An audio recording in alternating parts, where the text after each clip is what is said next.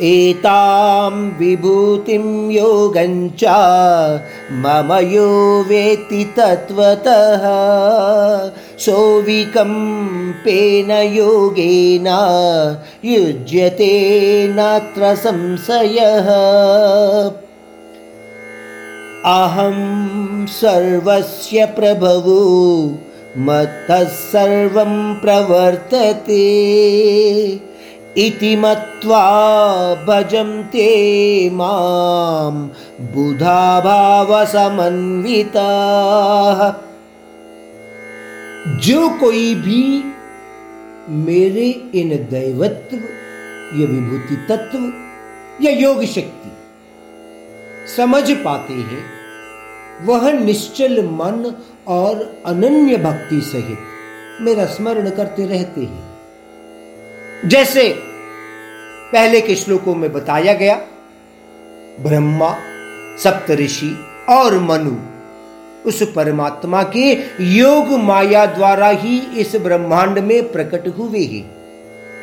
एक सामान्य उदाहरण द्वारा शायद हम उस योग माया शक्ति को समझ पाए। जब भी कोई मकड़ी अपना जाल बनाती है तो सभी आवश्यक सामग्री इसके भीतर से आती है। कोई संदेह तो नहीं है? इसी तरह एक जाल बुनने की दक्षता भी अपने आप में ही है।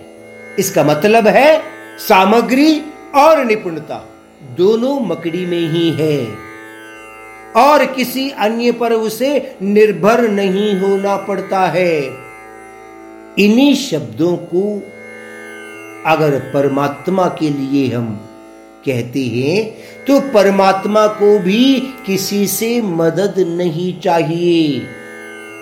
अपने स्वयं के योग शक्ति से इस संपूर्ण ब्रह्मांड में नित्य स्थित होते हैं और अपने ही द्वारा नियुक्त देवताओं द्वारा चलाते भी हैं।